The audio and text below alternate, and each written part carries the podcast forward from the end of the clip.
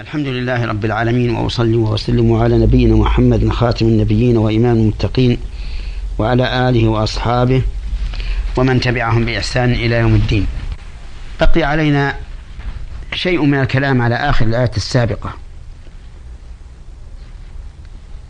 نتكلم عليها إن شاء الله في هذه الحلقة فمن فوائدها أن الله سبحانه وتعالى أتم النعمة على داود الذي قتل جالوت.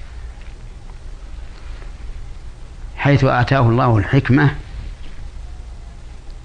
والملك والعلم.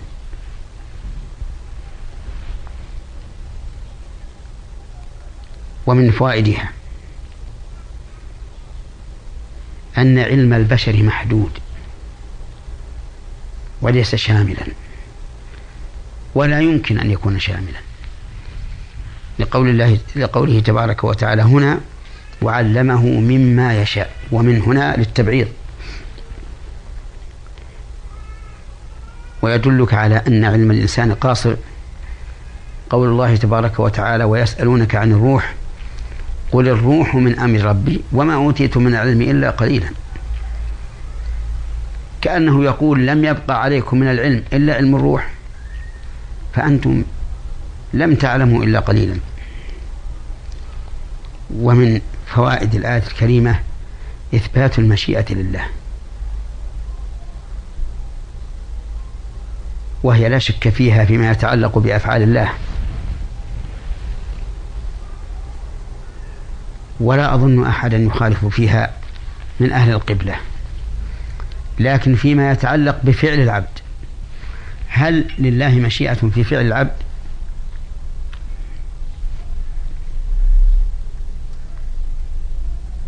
اختلفت أقاويل أهل القبلة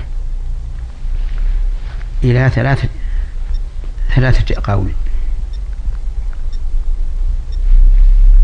منهم من قال إنه لا مشيئة لله في فعل العبد وأن العبد مستقل بعمله ولا إرادة لله فيه ولا مشيئة وهؤلاء هم المعتزلة. الذين سموا مجوس هذه الأمة لأنهم جعلوا للحوادث خالقين الحوادث التي من الإنسان يخلقها الإنسان والحوادث التي هي من فعل الله يخلقها الله. ولذلك سموا مجوس هذه الأمة. طائفة أخرى قالت إن لله تعالى مشيئة في فعل العبد. ولكن العبد لا مشيئة له إطلاقا. وأنه مجبر على عمله. وأن عمله الإرادي الاختياري كعمله الاضطراري الإكراهي. وهؤلاء الجبرية من الجهمية وغيرهم. وقد ضلوا ضلالا بعيدا. ولا يمكن أن يستقيم قول على هذا أبدا. لأن لو قلنا إن الإنسان مجبر لفعل الإنسان كل ما يريد من المعاصي أو بعبارة أصح لفعل كل شيء من المعاصي والعدوان على الخلق ثم يقول أنا مجبر على هذا. ويذكر أن أمير المؤمنين عمر رضي الله عنه قدم إليه السارق فأمر بقطع يده. فقال مهلا يا أمير المؤمنين؟ والله ما قطعت هذا إلا إلا بقدر الله. فقال له أمير المؤمنين عمر ونحن لا نقطعك إلا بقدر الله. الثالث قول أهل السنة والجماعة أهل العدل والحق. قالوا إن الله سبحانه وتعالى له مشيئة في فعل العبد. وللعبد مشيئة. لكن إذا شاء العبد شيئا وعلم وفعله علمنا أن الله تعالى قد شاء. ولا يمكن أن يقع في ملكه ما لا يريد. وهذا الحق. أي هذا هو الحق. واستمع إلى قول الله تعالى لمن شاء منكم أن يستقيم وما تشاءون إلا أن يشاء الله رب العالمين. وقال تعالى فمن شاء اتخذ إلى ربه سبيلا. وما تشاءون إلا أن يشاء الله إن الله كان عليما حكيما. ومن فوائد الآية الكريمة وحكمها بيان حكمة الله في تسليط الناس بعضهم على بعض. وأنه لولا ذلك لفسدت الأرض. لو قدرنا أن أمة من الأمم سيطرت على الأرض كلها لفسدت الأرض. ولكانت هذه الأمة تتحكم في عباد الله. ولكن الله عز وجل بحكمته جعل الناس يدفع بعضهم بعضا وقال تعالى وتلك الأيام نداولها بين الناس. ومن فوائد الآية الكريمة أن فساد الأرض يكون بالعدوان والسيطرة على الخلق بغير حق. ومن فوائد الآية الكريمة أن الله سبحانه وتعالى له الفضل التام على العالمين جميعا. أما على المؤمنين فهو فضل دنيوي وأخروي.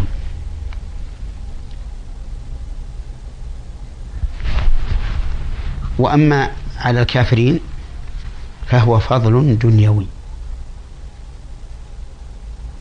وأما الأخروي فالرب جل وعلا يعاملهم بالعدل.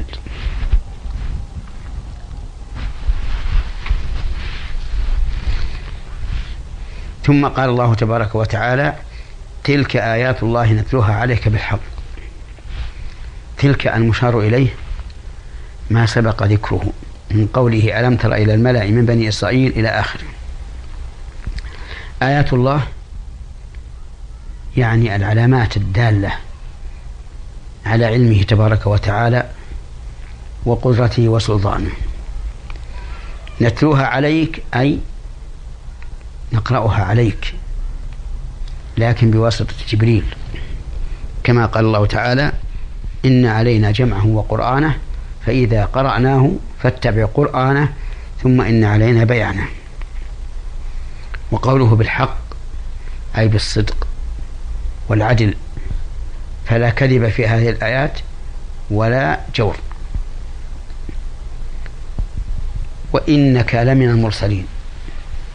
الجملة مؤكدة بإن واللام.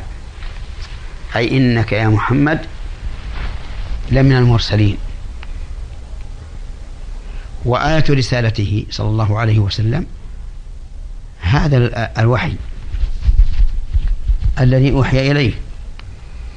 وهو قبل ذلك كما وصفه الله. وما كنت تتلو من قبله من. من كتاب ولا تخطه بيمينك إذا لارتهب المبطلون بل هو آيات بينات في صدور الذين أوتوا العلم.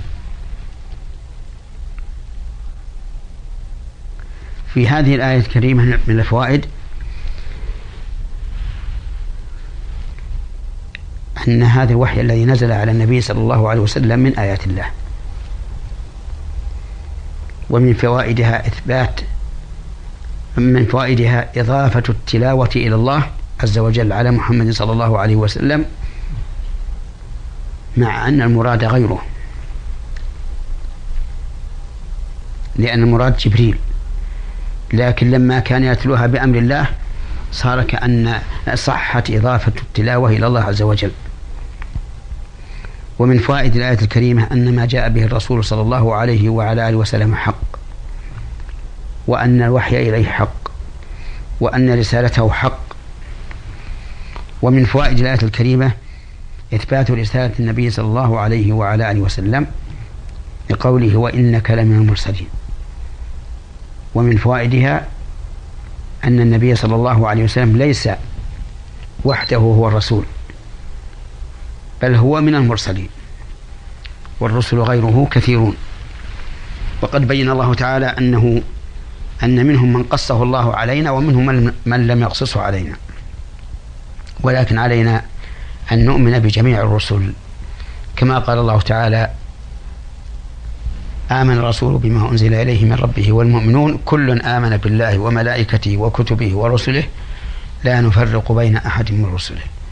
وقالوا سمعنا وأطعنا غفرانك ربنا وإليك المصير. أسأل الله تبارك وتعالى أن يرزقنا جميعا الإيمان به. وملائكته وكتبه ورسله واليوم الآخر والقدر خيره وشره. وإلى هنا تنتهي هذه الحلقة وإلى حلقة قادمة. والسلام عليكم ورحمة الله وبركاته.